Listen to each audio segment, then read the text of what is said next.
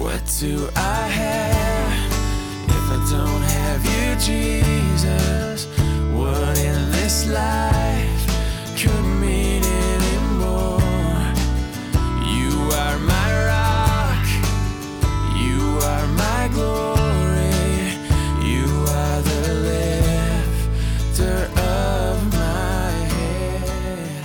Hi, and welcome to the Rocks Podcast. On October 8th, the Tubbs fire swept through our city of Santa Rosa. The fire destroyed over 3,000 structures, including 40 homes belonging to members of our church family. In light of this tragedy, we are teaching through passages that exhort us through seasons of adversity. Now let's join Pastor Ross with another message from the series entitled Through the Fires. All right, I welcome you back to your seats. All righty. As you're ma- making your way, let me remind you, um, which I talked to a, a person in the lobby about, the text selection for, the, for going into the holidays. I, I spoke about it last week. Uh, normally, we are verse by verse, chapter by chapter. And uh, we left off on the Sunday of the fires. It was Jesus speaking how to avoid the fires of hell on that Sunday morning, if you will recall.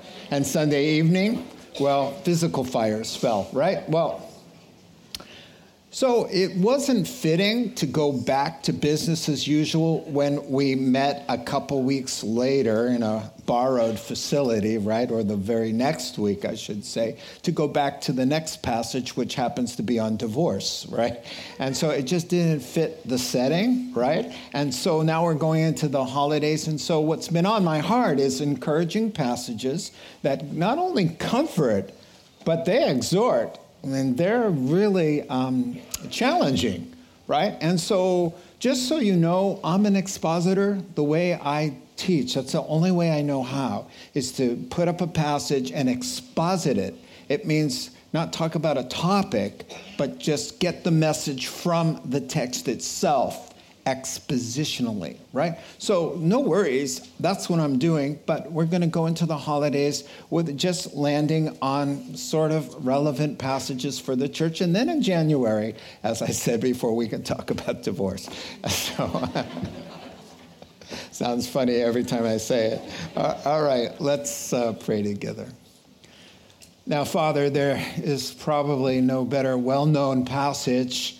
Uh, to talk about today as Paul's thorn in his flesh that he asked you to take away, but you gave him an answer that he didn't want to hear. You said that you and your grace was enough for him, that you were using his painful experience for good. So, Father, we want to have uh, Paul's change of heart toward painful times, his conclusion, okay, though, therefore I can take some delight in my troubles, knowing that Christ's power rests on me. So help us to have the same sort of epiphany this morning, God, because we've got troubles. We just need to think correctly and biblically about them. In Christ's name, amen. Well, along those same lines, I had a class in Bible college um, where we had to read a devotional book, and it's called Hinds Feet on High Places. And by some of your reactions, uh, I know that you have heard of that book written by Hannah Hurnard, and it's an analogy of the Christian life. You know what I mean? That kind of genre, right? Like the Chronicles of Narnia where everything stands for something in the Christian life. So Aslan the lion is Jesus, and you don't have to guess who the white witch symbolizes, the, the evil one. And then, you know, Edmund, Susie, Lucy, and Linus, or whoever the other. the other character was. Uh, uh, they, they are us and they're on a journey there to get to Narnia, right? And all of that. Well, Hinds Feet on High Places uh, takes its verse from Habakkuk chapter 3 and verse 9, where it says, God is my strength. He gives me feet like hind's feet. Hind is like a, a gazelle or, or, a deer, right? And so that's where the name comes from hinds feet on high places. And it uh, tells the story of Much Afraid, who is a hind, who's a, let's call it a antelope of some kind. Much Afraid was born uh, with some disfigurements, club feet, and uh, much afraid of everything, very timid. So it's the story that takes Much Afraid from conversion all the way to Christian maturity, and then the whole story is analogous of the kinds of things that we, who are much afraid and born with disabilities and brokenness within, need to uh, ascend the mountain to be with the great shepherd. In the story, that's where the deer is headed up to the top to be with her Lord. Now, oh, many dangers, toils, and snares in that book. But thankfully, there are two friends sent by the shepherd to help Much Afraid uh, ascend those dangerous uh, precipices. You'd be surprised at their names because at the end of the book, you're like, where would this Much Afraid be without the help of those two friends? The two friends' names are sorrow and suffering sent by the shepherd to help much afraid. By the end of the book, you're glad for suffering.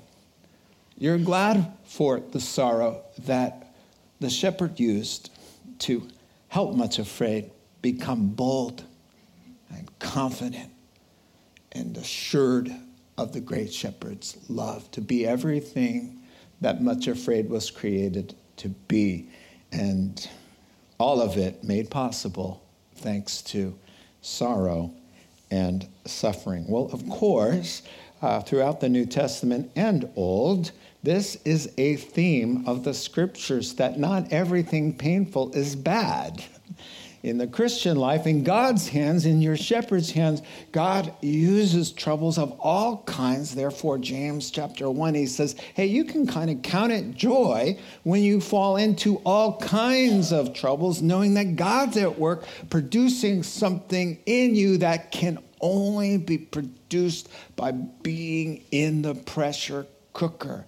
And that is when you will come to completion and be the person God has intended you to be. It's just a beautiful truth. And by the end of it, Paul is going to say, he's going to give you this truth, and he's going to say, man, if that's the way it is, I'm going to take a little delight. I'm going to change my attitude about all the things I usually whine about, complain, and just try to pray away, pray away, pray away. Some of that we need to pray away.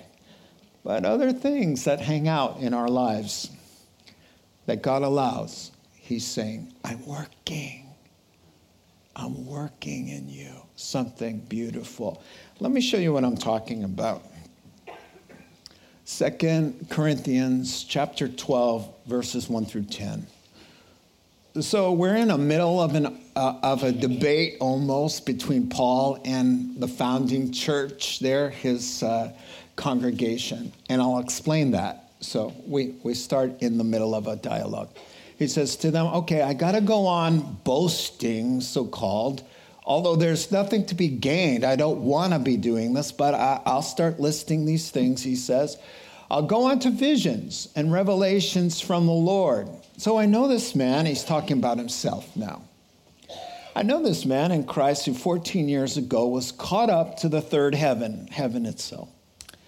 Whether it was in the body or out of the body, I don't know. God knows. And I know that this man, well, okay, whether in the body or apart from the body, I don't know. But God knows, was caught up to paradise. Verse, he, he heard inexpressible things that, things that man is not permitted to talk about. I could boast about a man like that, but I will not boast about myself except about my weaknesses. Okay, here we go. Even if I should choose to boast, I would not be a fool because it really happened and because I would be speaking the truth. But I refrain, and here it is, so that no one will think more of me than is warranted by what I do or say. Now, do the thorn, to keep me from becoming conceited because of these surpassingly great revelations, like seeing the Lord in heaven, there was given me by God a thorn in my flesh, a messenger of Satan to torment me. That word means to punch painfully. Three times I pleaded with the Lord to take it away from me, but he said to me, My grace is sufficient for you, Paul, for my power is made perfect or complete in weakness. Therefore, based upon the truth and the revelation that God has shown my soul, I'm going to course correct. Therefore, I'll boast all the more gladly, the word means sweetly, about my weaknesses, so that Christ's power may rest on me. That's why, for Christ's sake, I take delight in weaknesses, in insults, in hardships, and persecutions, whatever difficulties, all kinds of troubles. Because when I'm troubled, when I'm in a tight spot, when I'm weak, when I'm down and out, when I'm hurting, that's when I'm strong because human weakness invites the power of God. Amen. Well, we're going to take a look at this beautiful passage. First, let me give you some context for sure, because as I said, we're kind of eavesdropping in the middle of a conversation that picks up with his He's giving his credentials. Here's what's happened. Sad to say that they're having quite a little debate, the, the founding church and Paul the apostle. Here's what happened Paul founded the church. He started a little church and it began to flourish. Well, God used him in other ways to be a missionary. And when he was away, other wannabe fakers, phony baloney television evangelist types came in and wanted to steal the congregation away from Paul and toward them. So they started bad mouthing Paul and exalting themselves. And what they used to do is say, uh, Does Paul have visions like us? Why is Paul always in trouble? Why is he always in jail? Why is he always sick? Why is he always in need? He's in need. He's in need because God's not blessing him, but he's blessing us because look what we have. We have a PhD, and we've been to this uh, seminary in Alexandria. Has Paul been there? You know, and, and you know, angels talk to us. Who talks to him? Who knows? You can hardly understand him anyway, right? That's what he's doing. So he says, Listen, folks, you want me to play that game? He says, I'll play the game, but it's stupid, it's foolishness, I'll sound like a madman, and it's definitely not me talking, but it will be helpful to you to show you that I am in no way outmatched by these so called, in his words, super apostles. All right, so let's pick up back in the chapter before just for context, then we'll dive into the passage. Here's the conversation as it's been going. He's saying, I'll list my credentials, but with a twist instead of pointing to the ta-da and I've been to heaven, he's not even going to tell you about that one. He's trying to get to the thorn, the weakness, and that's the thing he wants to exalt in and glorify and, and, and tell you it's the weaknesses. It's not all your credentials. So here, here's what he said to them. He's going, Okay, would anybody else, these super apostles, dare to boast about? I'm speaking as a fool would talk. I also dare to boast about them. Are they Hebrews? So am I. Are they Israelites? So am I.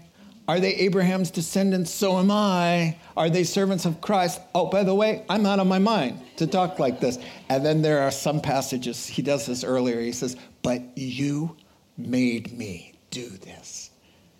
He says, You forced me to. I, am talking crazy, but it's, it's your fault. he says, Okay, I'm out of my mind to say this, but I'm going to say it. I'm more of a servant than those super apostles. I've worked much harder, been in prison more frequently, been flogged. Flogged. How well once would be enough, more severely, been exposed to death again and again. I think one time to be exposed to death is a lot. Amen? Amen? Five times I received from the Jews the 40 lashes minus one. Wow. You know, he walked bent over and crippled because of these kinds of things. He says, Three times I was beaten with rods. It's a Roman punishment, a, a, a systematic beating.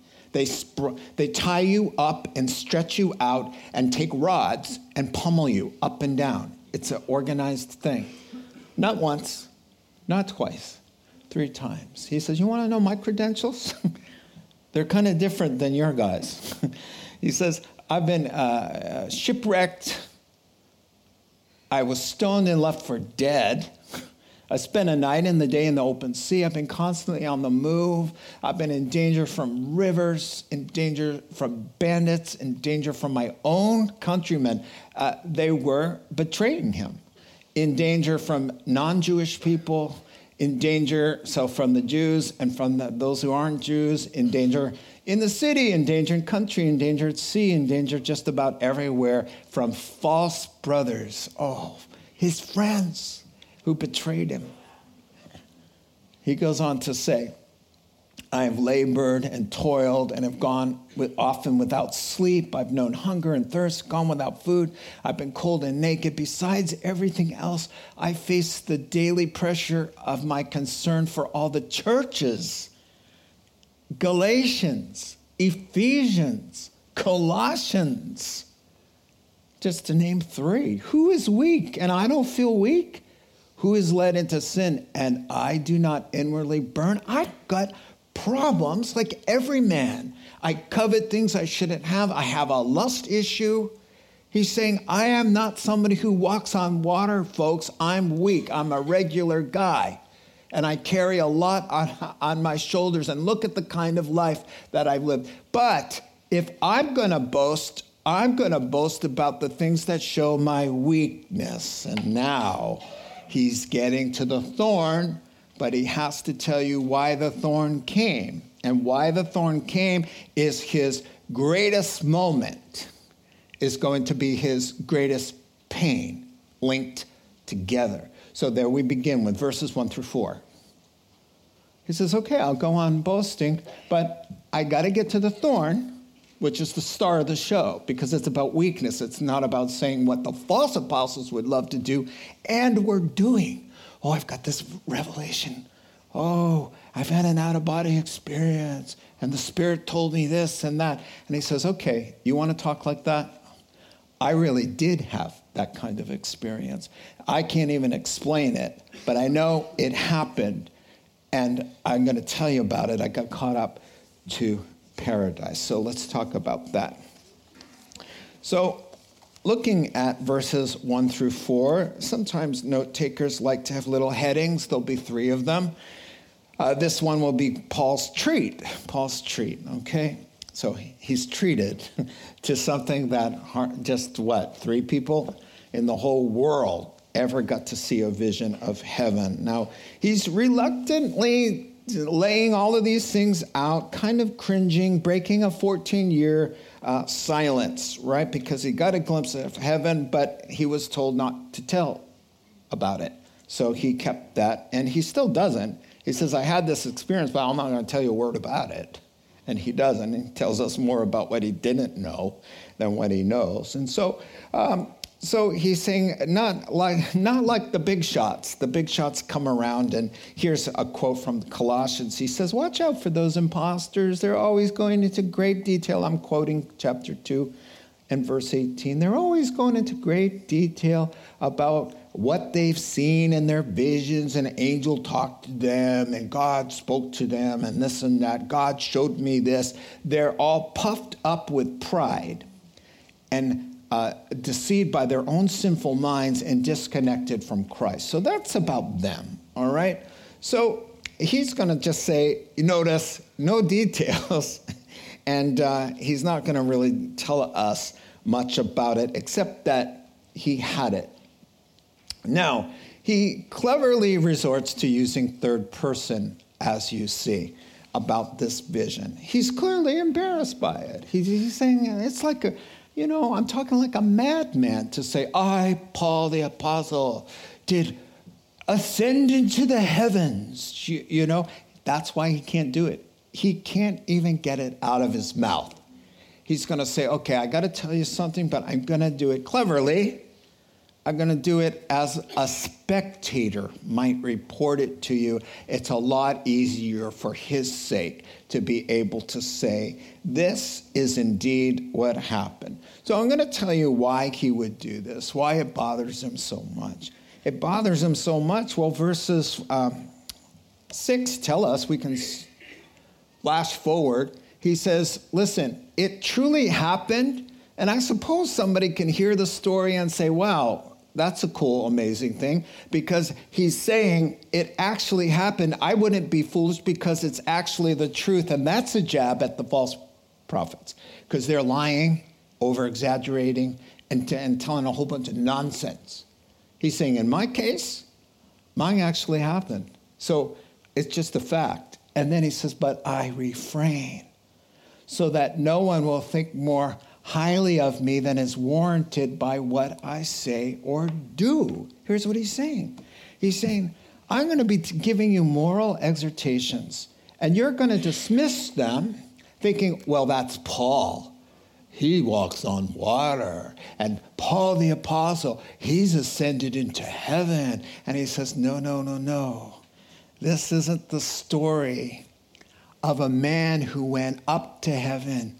This is a story, my friends, of the man, the God man who came down from heaven to give his life a ransom payment for sins. That's why he doesn't talk about it. Are you kidding me?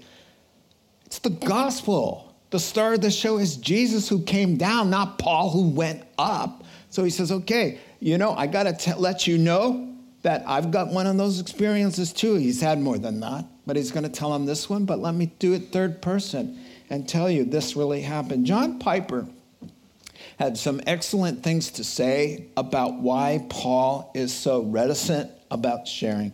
He said, uh, Test yourself, Piper writes. When you read of Paul's lashings, beatings, imprisonments, shipwrecks, danger, hunger, exposure, mind blowing revelations, he wrote 13 New Testament books, and the apostles knew they were writing scripture. They knew it. Peter said, uh, Oh, people who don't understand Paul, they like to twist his words as they do the other scriptures. They knew they were writing scriptures. His stamina, his endurance, his great love for God, his devotion, his godly character.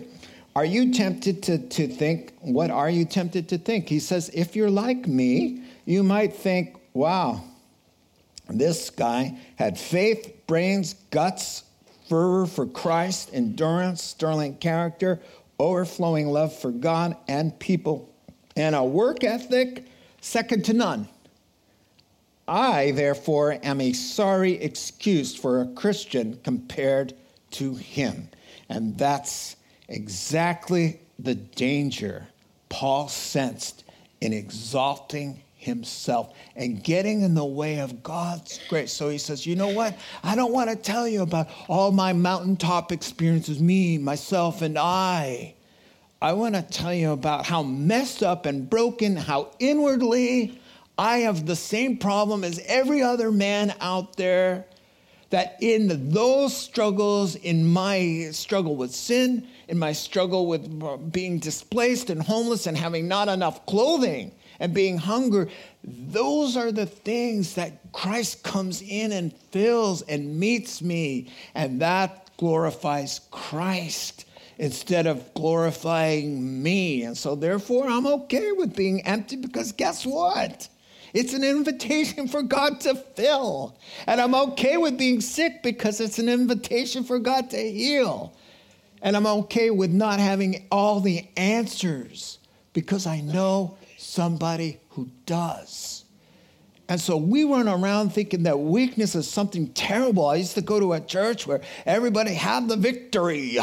You know, sorry. and you know what kind of church it is just by the tone of my voice.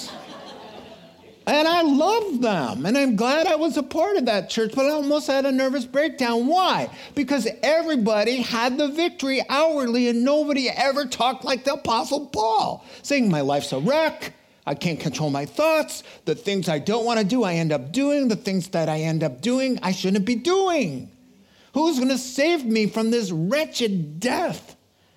Nobody talks like that. Everybody has got it together, and I was there falling apart you know, like the rest of you.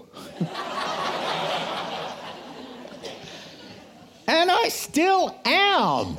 That's the funny thing, you know, every minister has to have some semblance of godliness, some maturity, right? But at the end of the day, at the end of the day, I'm a guy who God said, I want you to talk, and I'm just I'm jumping away. I had just stop me. at the end of the day, I'm a guy with a gift to feed the flock. But in all other ways, I'm just as broken as anybody in this room. And that's what Paul's trying to say. Do not think more highly of me than is warranted. And that's why he doesn't talk about these kinds of situations. Let me tell you this. When I was in high school, I developed a all caps phobia of speaking in front of more than two people. I got an F in speech, every speech class. I almost left high school over uh, speech things. I went to the guidance, the high school guidance, that's how that happened. a high school guidance counselor. I don't know if you still have them, but we had them. Do you still have them? Yeah, okay. So I went to them and, and, I'm like, where can I go to college that doesn't require speech? That's that. I promised before God, I sat with the manual and flipped through every last little place near me and went down one thing speech, looking for speech. Oh, mandated, you have to have a prerequisite speech, done, not going. All right. So then I become a Christian at 19. But I lived my entire life with that honestly, I would rather die than speak in front of people. I, I promise you. And some of you are nodding your heads like, yeah, we get it. so at 19, I became a Christian. I went to Bible college, and guess what was on the menu? Speech and preaching, right? And so I get into, uh, I had to take the class. And I'm like, oh, okay, God, you can get me through it, right? I'm not kidding you. I was sick and entire week. An entire week. And I will spare you the details of that. Completely out of my mind, obsessing 24 7. I was having nightmares. You have no idea. This was serious because God wanted this to be serious. And so I stood up in speech class it was a speech on the Holy Spirit. I just grabbed something to talk about. I'll talk about the Holy Spirit, right? So I prepared a little three point thing on the Holy Spirit, and I stood up. I, my knees, I couldn't even get up there. This is at Bible college, and I stood up there and I opened up the book, and I'm like looking at my notes, and I had that feeling like, well, I'm gonna die. And then suddenly I started talking, and there was like, oh, like this, like I am today right? So I started to freak out because there was no fear. so I started getting nervous that I wasn't nervous. and this has been the case ever since. And, and so when somebody says, graciously, I really got a lot out of that. I will always know I am a horrible speaker in myself. I cannot do it. So God's big joke on Ross was, was I am going to give you something that you will always know didn't originate with you, and you'll have to make your living that way. so listen, Paul's saying, you know what I'm going to boast in? Not that I'm a good speaker, but that I'm in and I have no ability to speak God took my inability and said, Watch what I can do with somebody who can't stand up in front of people. And He made it my career, and I have to go all over the world doing it. It's beautiful and terrible. Praise the Lord. I love you too, by the way. I love you too. So that's his point. So I think we can move on. So he says, if, yeah, where, where are we? Shouldn't we move further than that? Right. Oh, no, no, you're right. Okay, yeah, let me finish up. That's good. I lost my way here. Okay, so to the vision. Yeah, you know, we can talk about it. He doesn't tell us much, but we can try to talk about, you know. Uh, he had lots of visions to pull from, and he pulls from, you know, the cream of the crop for sure. I mean, getting to see Jesus, being in heaven, and all of that. What happened? How did he get there? The best guess is you know, in Acts chapter 14, he got stoned and left for dead. They tried to kill him. And a lot of commentators said that he actually died and had a near death experience because the language in Acts 14, go home and read it, is, is that this guy is laying there like a corpse. And they gather around him and pray, and he stands up. So during that time, commentators say, and what is, how does he describe it? Caught up. Same word as rapture, the harpazo, the caught up of the church. The second coming of Christ, Christian, is not, for you, is not Christ returning at Armageddon, coming down, taking care of business. That's not your second coming. You are theologically wrong. Your second coming for the church begins by being caught up to meet the Lord in the air. First Thessalonians chapter 4, verse 17. Same word here. So Paul is caught up. He, he, he feels everything, he sees everything, he senses everything, and he's at home there. He says, so, so it felt like I was there, but I'm not so sure because it was so surreal. And so that's what's going on there. Uh, interesting, he calls it paradise. That word paradeisos, where we get the word paradise. In Persia, they try to outdo each other with gardens, the kings. So they put treasure upon treasure upon treasure about making these botanical and zoological, just uh, outlandish, beautiful attractions. In fact, the Hanging Garden Gardens of Babylon is one of the seven wonders of the ancient world with natural flowing water courses. And, and they try to make pathways that would overwhelm your senses, your fragrances, right? And so, really, it has the idea of a garden tropical paradise, much like the Garden of Eden is described. And so, you know, words fall short because, listen, Second, uh, 1 Corinthians chapter 2, verse 9 says, No eye has seen, nor ear heard, nor entered into the mind of man the things that God has prepared for those who love him.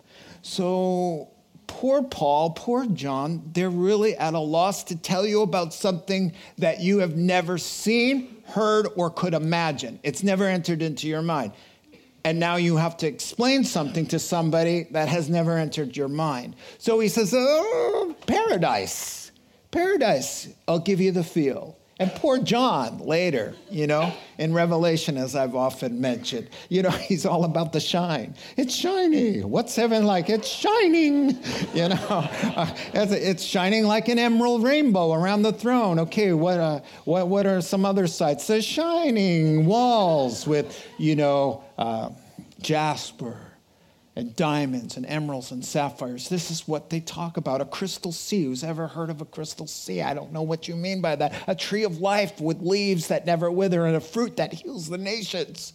What does that look like? Right? So that's all they can say. We know they're stretching language as far as it goes, and that's probably why he uses the word right here. It means unutterable. So he says, I, There are no words, my friends, for things that have never entered your mind.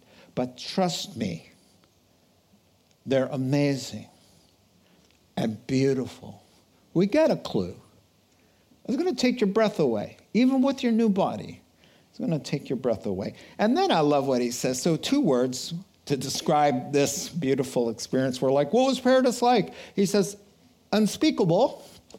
And then he says, impermissible to tell you. That word is to say it's against God's law. It's against God's law for the Paul the apostle to have a near death experience, go to heaven, and tell you about it. Therefore, my friends, it would be against God's law for a six year old to go to heaven, come back, write a book about it, make some money, and some movies. All right? Eh, it just falls into God has his appointed prophets to tell you all about what God would have you know through the scriptures called revelation. The word revelation means to uncover.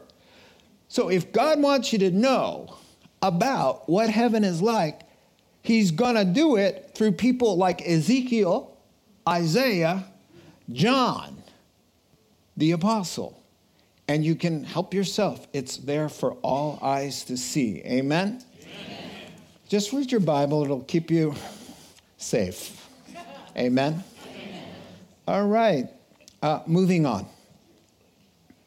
Let's talk about the thorn. So he says, okay, that, that's a pretty cool thing, right? But in association and because I got to go to heaven and see things no one on the earth got to see, only me. Because I got that kind of favor, I got that kind of problem.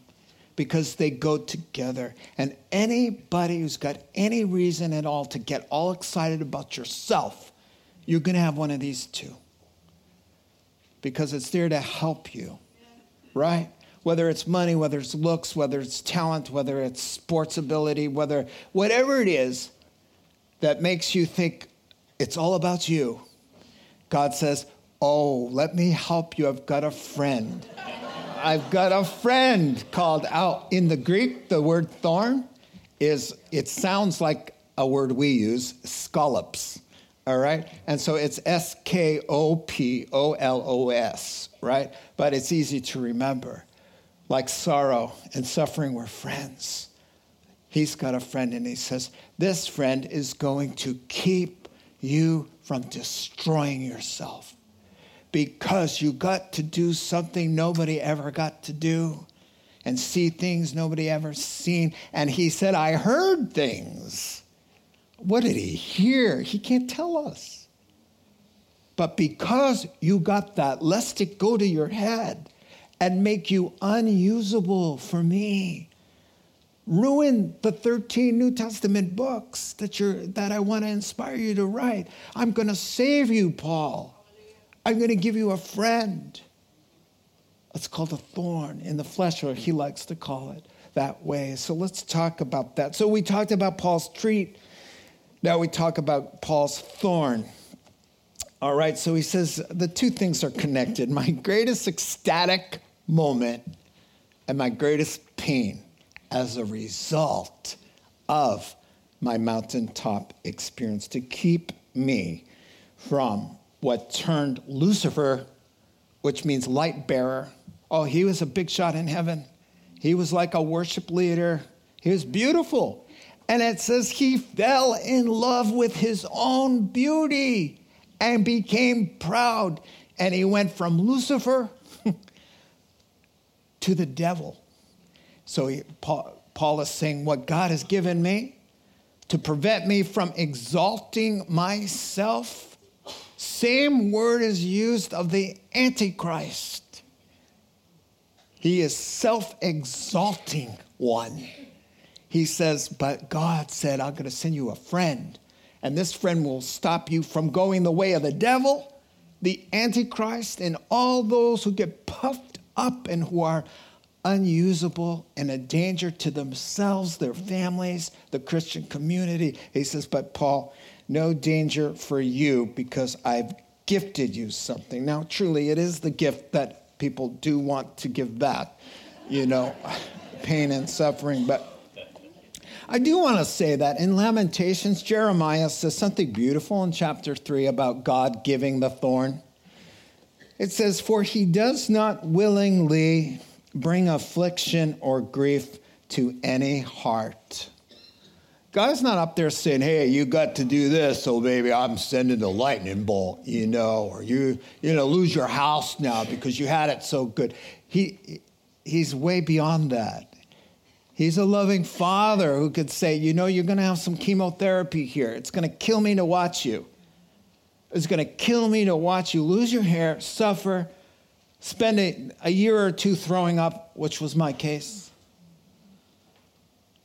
But, Ross, unless you have the chemotherapy and the radiation that burns, caused a lot of problems to my chest 15 years ago. I'm all better now, by the way. Unless you have that, I, I want you to know it'll produce the end result that you'll be really happy with about. So there are things in our human lives that we can understand are painful at the time, but we endure because we know there's a, a good thing coming. Childbirth. It seems really, really painful, doesn't it? Did you say it is? Jody. Nailed you right there. I said, it seems really, really painful, and I hear, it is. but you know, the second you hear the baby cry, right? Or maybe 10 seconds after, you, you forget about the pain because God birthed something wonderful and beautiful, and it's that sediment that He's kind of talking about here. And so, by the way, the, the, the, the thorn, oh, don't picture a little thumbtack, friends. He uses a word that means tent stake. Yeah, so that was a gift. Now, talk about paradox. I want to know how can something be given by God and from the devil at the same time? Here's what God is doing.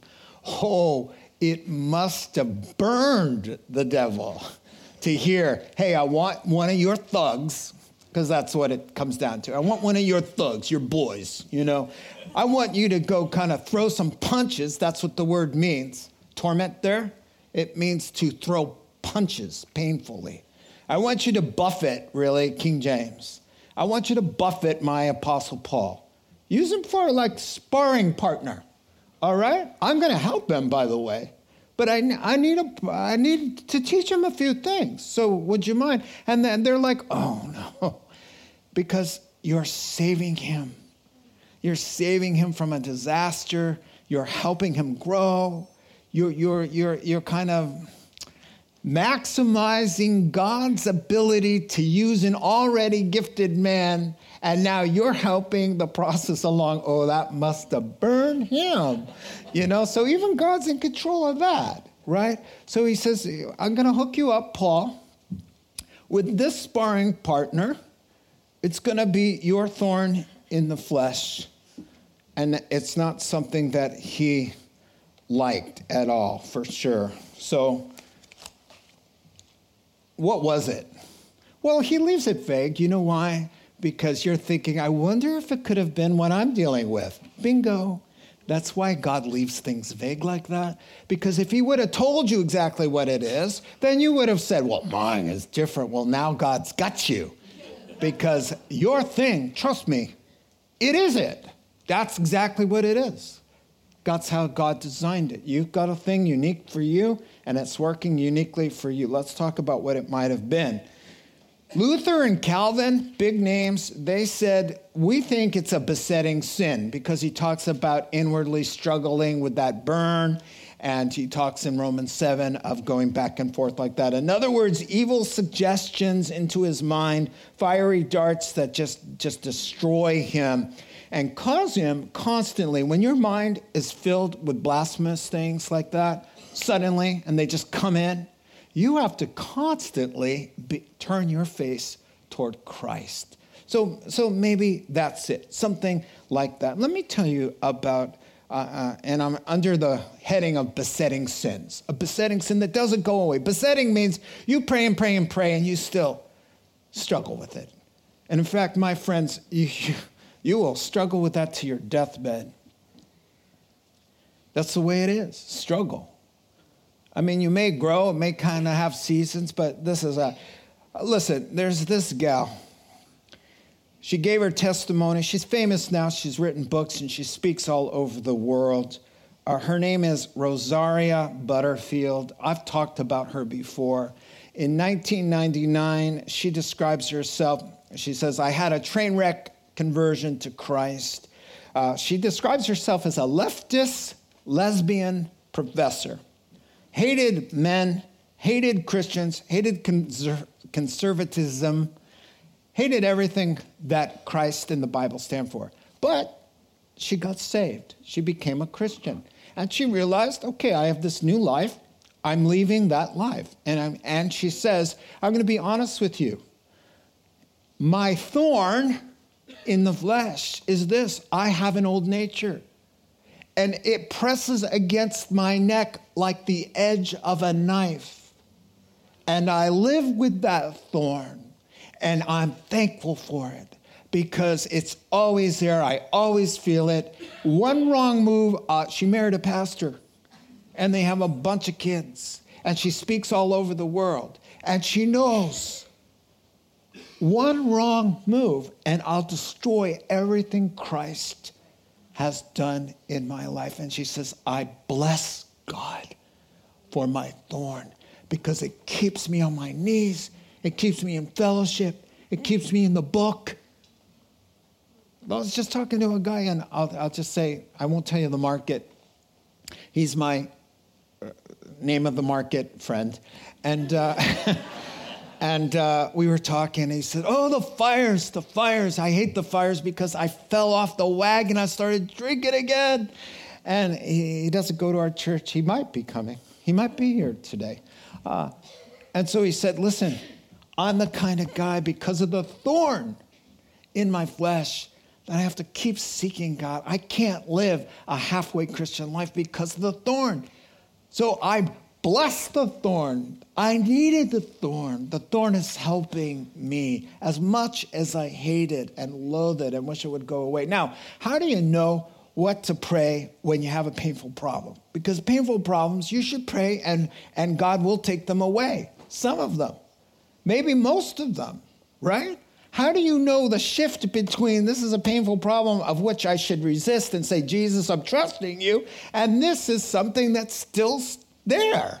And I need to now pray to how to endure it, embrace it, cooperate with it, so that it does the work God intended. God will tell you. A, easy, it's still there. All right? It's still there after seasons. He didn't pray an hour and ask him three times, three times, three times. He asked him in a course of months, maybe, maybe a couple of years, I don't know. But three full times of, is this thing going? Come on, God, what are you doing? And it remained. And then God spoke to his heart. See, spiritual discernment will tell you which problem needs to go and which problem you're going to have to wrestle with and let God do his work. He says, Listen, Paul, a, I'm enough. My grace is enough. But look at the word order in the Greek because it gives it away. It's beautiful. Sufficient for you is the grace of me.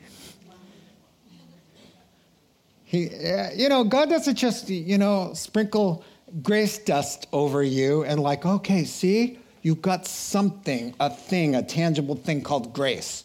No, He says, it's me my grace, my strength, my presence, my joy, my love, my being with you through the power of the Holy Spirit. He says, You got this.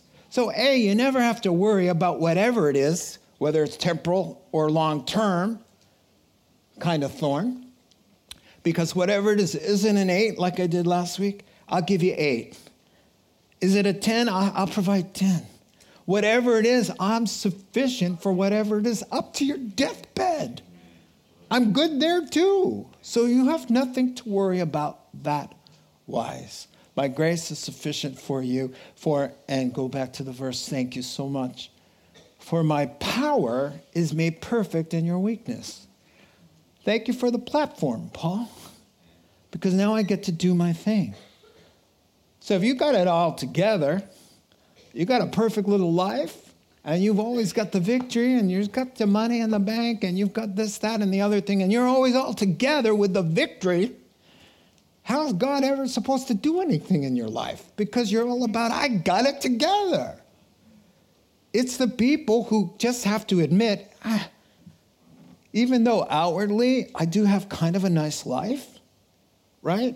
Inwardly and around me, I'm in big trouble. I need Him just to draw my next breath. I need grace.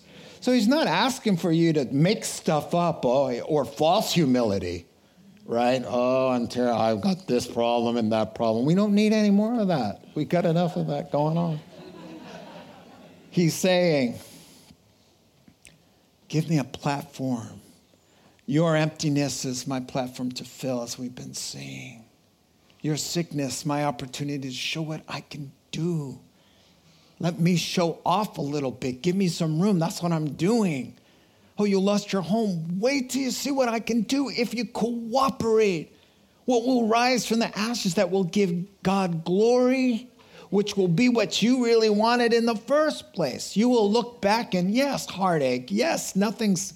He doesn't say, hey, when it pinches, say hallelujah. He's not saying that. He's saying you can cry about it, but just you, you'll be able to take some semblance of joy, have some peace to know I'm working in it. Give me some room to kind of show off. I'll tell you what I'm talking about. Come on, let's talk about this. People a guy got up at Hume. He's got cer- cer- cerebral palsy. It was uncomfortable watching him get up to the platform. You could hear a pin drop on hundreds of men. He got up, made his way as awkwardly as you can imagine, and his speech was so difficult to understand. He's totally there. His body's not cooperating. He's 100% like everybody in this room, except the body won't work. He grabs a hold of the pulpit like this and he starts to talk to us, to minister because he's a minister. It was the most powerful thing I've ever heard. And grown men weeping. Ladies, can you imagine what you'd be like?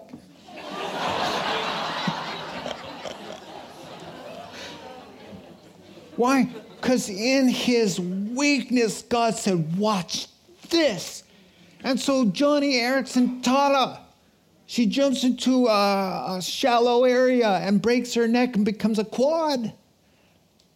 And she said, Jesus, what, what can you do with a quad? And he says, Oh, watch what I can do with someone who can't use their hands or their feet or their legs. Watch what I can do. I'm going to change the world through you. There are wheelchairs for millions of people. She paints with her teeth the most beautiful things. She sings hymns that people buy, and she preaches. She just preached to the ARC Ladies Pastors Wives Convention. Here's a woman who could have just said, Where was God when it was diving? How could God let somebody break their neck and become a quadriplegic. And God says, My power, you turn that over to me, your weakness, oh, I'm going to make a perfect, complete, appropriate, fitting, beautiful thing out of you. More than had she never broken her neck. You wouldn't know who she was. And when she dies or Christ comes, she's going out of that chair and to a reward that's going to put all of us, probably, right? I'm speaking on your account. I know she's going to put mine. oh, you thought I. no.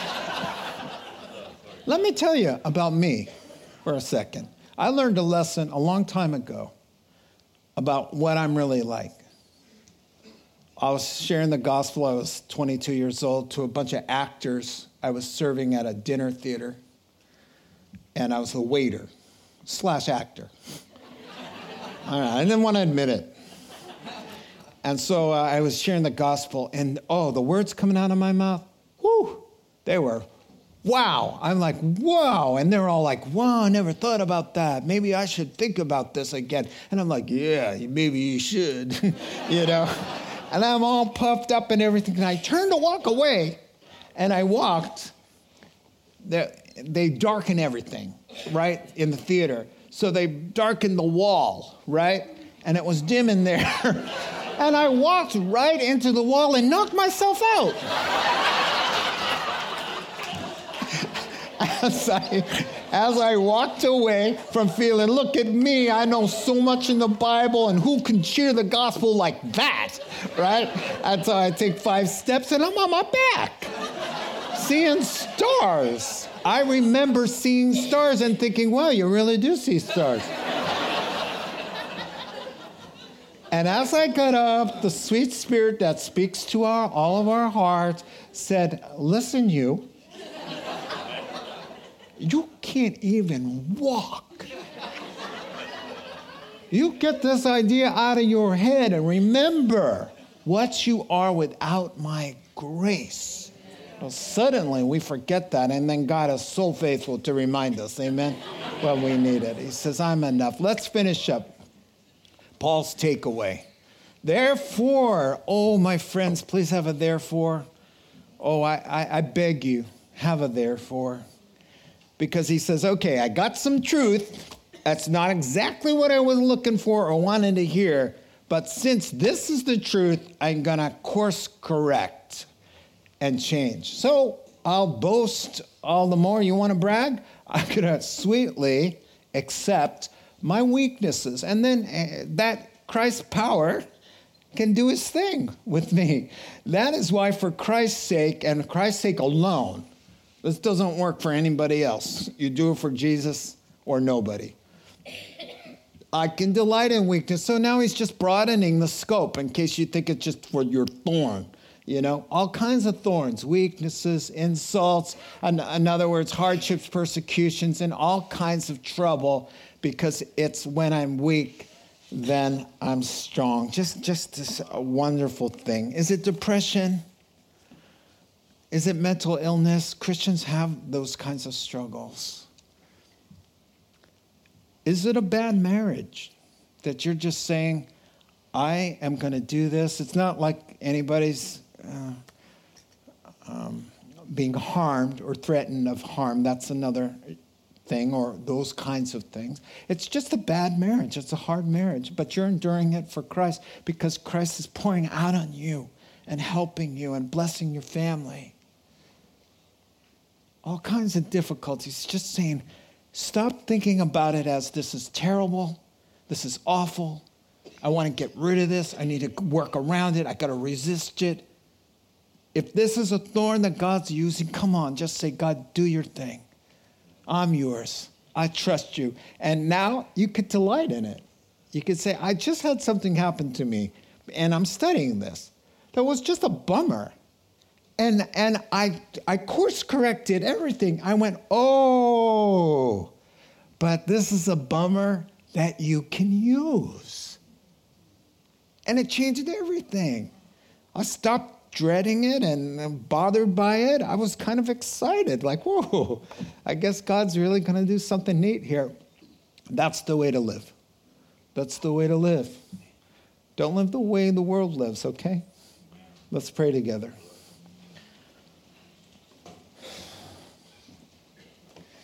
Father God, it's easy to talk about, really hard to live. We just have to know that you're with us and you're working all things together. We could trust you with the pleasurable parts of our lives and the painful parts too. It's all right, God. It's, it's win win for us because your love never gives up and you never let us down, and you are enough.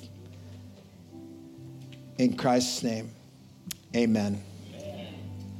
So, if ever there was a verse that kind of lent itself for Communion Sunday, man, it's that one. Why?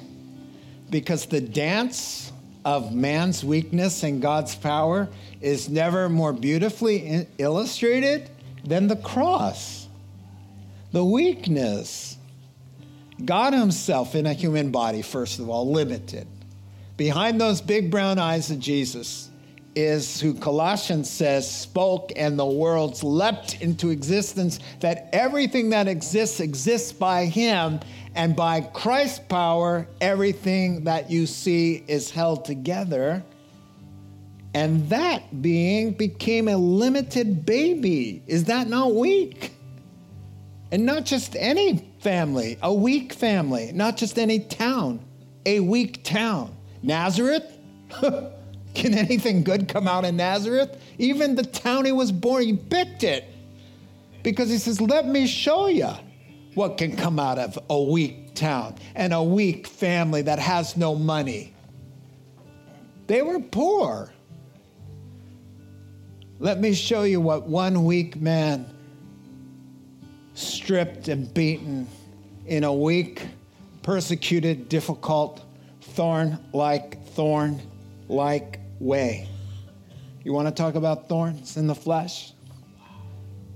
He takes it on in weakness and he says, God's power now to forgive the whole planet of sins and disarm the evil one who uses our guilt as a power tactic. He destroys the devil, defeats death, and destroys the grave and reconciles whosoever will back to God so they can live forever. Through what? Through weakness, through something Jesus said, if there's any way, take it away. Take this thorn away three times. One time, two times, three times, he asked. And just like Paul, after three times, God said, God the Father to God the Son, we got to walk through this one, son, because painful and shameful as it is, there's something really good coming. And through this weakness, God will be strong. So we look to him and we run to the cross. And you let him comfort your heart. You have lost. He's lost too. He knows. And up from the loss comes resurrection. I need you to remember this because don't walk out of here thinking thorn, thorn, thorn. You think delight, resurrection, what's coming, the work God's doing. Let that lift you, all right? So here's what's going to happen we'll get served the cup and the bread. The cup and the bread this time are together. It looks like you're just getting the cup, but open them up. There's two, all right? And so you're going to be served. If you're born again Christian, it doesn't matter what church or who you are or just that you've repented of your sins, you know the Lord, you're welcome to partake with us. Uh, if you're not a Christian yet and you still want to partake, just simply get right with God. That's in the privacy of your own heart. Dear Lord, I'm a, I'm a sinner. I need a Savior. Wash me clean. I receive you. Done. And you can take communion. If you don't do that and you're a seeker, don't. It just, it's not right. It just it doesn't mean anything to you. So get right with God and join us for sure. And if you're uncomfortable for any reason, simply decline being served. That's cool as well. So the ushers are going to serve you. We'll worship. I'll come back and we'll conclude uh, the message. Amen. All right, let's do this. One of my favorite sermon illustrations comes to mind. Let me refresh your memories if you've heard it before. Uh, we lived across the street from Ocean Beach in San Francisco for a few years, back when the kids were little, and across the street from the zoo. We found some cliffs up right around the corner called uh, Fort Funston, and they do hang gliding off of there. And so we we bring Rosie the dog and toss the ball and watch them drag there, and I have a picture. I, I Googled Fort Funston, and it's the exact place this happened. Uh, we were standing right there one time, and I started talking to one of the guys who was actually going to step off a perfectly nice hill. and it is a steep precipice. It's scary if you go past those cones, right? Uh, which I never did. And so they dragged them one by one in line. And so I started chatting with this guy. I, said, I can't believe you do this. How long have you done that? You just step off. Like, what if a bad wind or, you know, I'm like all nervous. And I said, and he had sweat and, he, and it looked heavy. And the crossbeam was on him like this and he's dragging it. And you know what I said? I said, Well, that reminds me so much of, of Jesus carrying the cross. I mean, you just look like you're carrying a cross. And he says, It is heavy. It does feel like I'm carrying something like a cross. And then he said, But you know what? He says, At first you feel like I'm carrying it. And then you realize, Oh, no, no, no, no. It's carrying me. Oh, and I file that away. Oh, sermon illustration.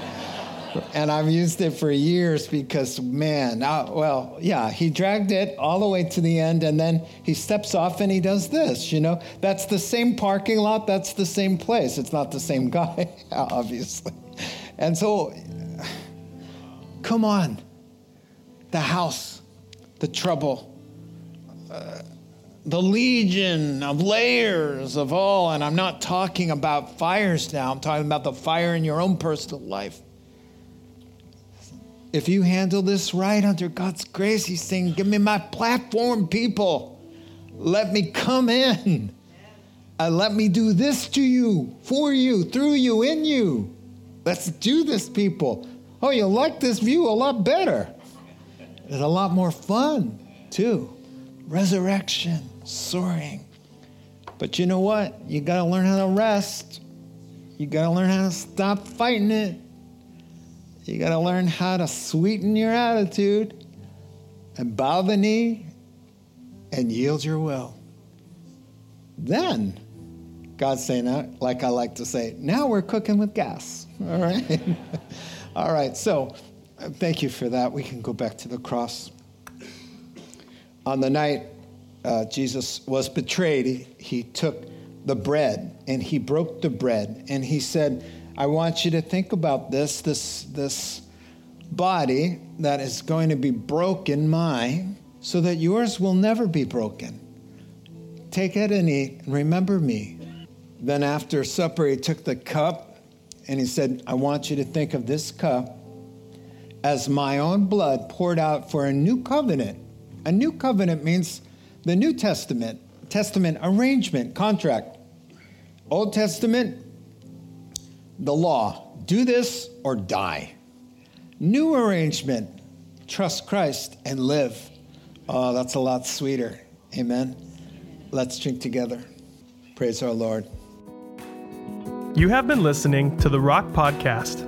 Our regular services are held on Wednesday nights at 6:30 and Sunday mornings at 8:30 and 10:30 a.m. in Santa Rosa, California. If you would like to learn more, please visit our website at calvarytherock.org.